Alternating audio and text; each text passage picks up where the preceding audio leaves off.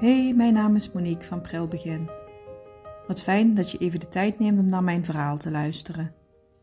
In mei 2015 kwamen we erachter dat ik zwanger was. Hartstikke gewenst en helemaal gelukkig.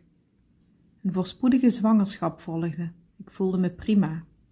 Totdat ik in week 25 wat vage klachten had, waarmee ik gelukkig diezelfde dag nog terecht kon bij mijn verloskundige.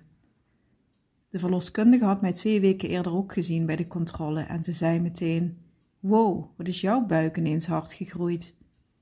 Ze deed een meting en het bleek dat mijn buikomvang eerder paste bij een termijn van 34 weken dan bij de termijn van 25 weken.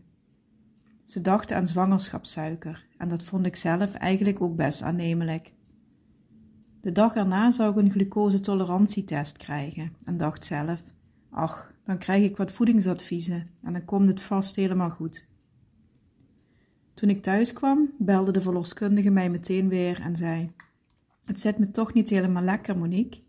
Ik heb ook een afspraak voor je gemaakt voor een extra groeiecho en bij de gynaecoloog voor komende vrijdag.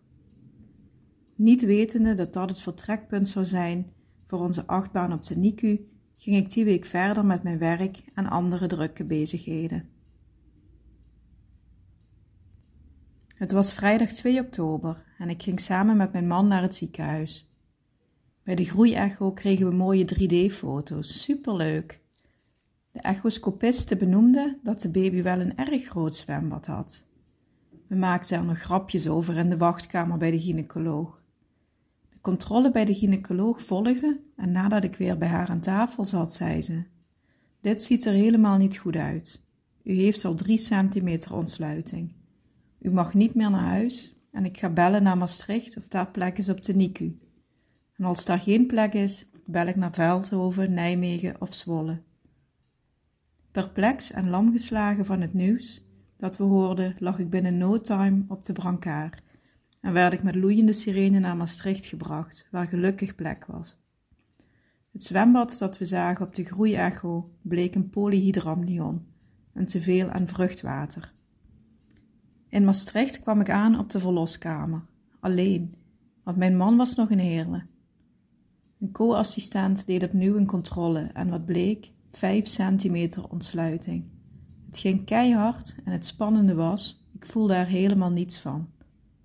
De vraag die me toen werd gesteld, zette al mijn stresshormonen op scherp en mijn nekharen recht overeind. Wanneer uw zoon nu geboren wordt, wil u dat we er dan voor gaan? Natuurlijk, zei ik. Waarom denk je dat ik hier nu ben? Het stabiliseerde uiteindelijk bij 6 centimeter. De weeënremmers deden hun werk, leek het. Ik werd de zaterdag weer naar een gewone kamer gebracht. Er kwam veel informatie op ons af, vanuit de kinderarts en de gynaecoloog.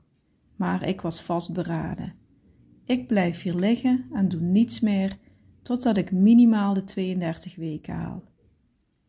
Helaas is me dat niet gelukt. Dat blijft ook nu nog voelen als falen.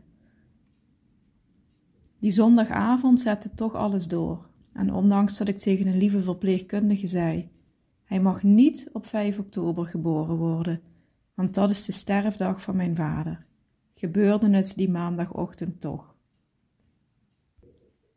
Max werd geboren met 26 weken en 4 dagen zwangerschap, met een mooi gewicht van 988 gram. Max deed het goed voor die termijn. Hij werd in een couveuse gelegd en schoof nog even snel voorbij mijn bed, maar ik zag alleen maar draadjes en kabeltjes. Ik bleef alleen achter, eigenlijk best trots en euforisch. We zijn ouders geworden.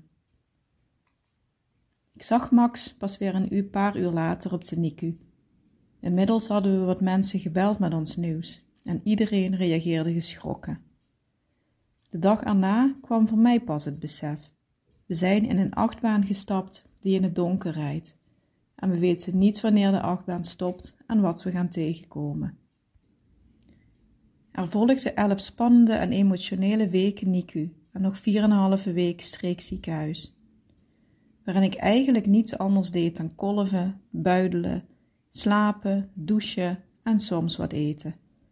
Want ondanks dat Max het best goed deed voor die termijn, was hij natuurlijk nog ontzettend klein en kwetsbaar.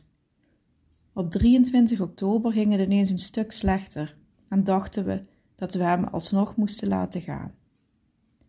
Hij bleek een para-influenza-infectie te hebben, waar hij flink tegen moest vechten. Max kwam uiteindelijk thuis op 20 januari 2016. We namen een heerlijke baby mee naar huis. Het weekend dat daarop volgde stond voor mij ook meteen de man met de hamer voor de deur. Ik kreeg al snel EMDR en gesprekken bij een fijne psycholoog en ging hard aan het werk. toen het wat beter ging met mij, ging ik terugdenken aan de periode op de NICU. Een plek waar je een doorsnede van de maatschappij tegenkomt.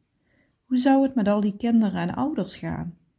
Het zaadje voor pril begin werd eigenlijk dus al op de NICU geplant.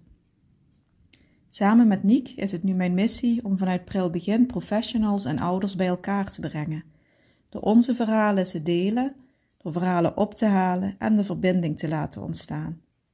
Ons doel is om de zorg en ondersteuning voor kwetsbare gezinnen nog beter te maken. Wil je meer weten over Pril Begin? Kijk dan eens op onze website en maak eventueel een afspraak voor een vrijblijvende kennismaking. Oh ja, wist je dat we ook een mooie weggever hebben voor professionals? Download hem snel. Bedankt voor het luisteren en tot snel.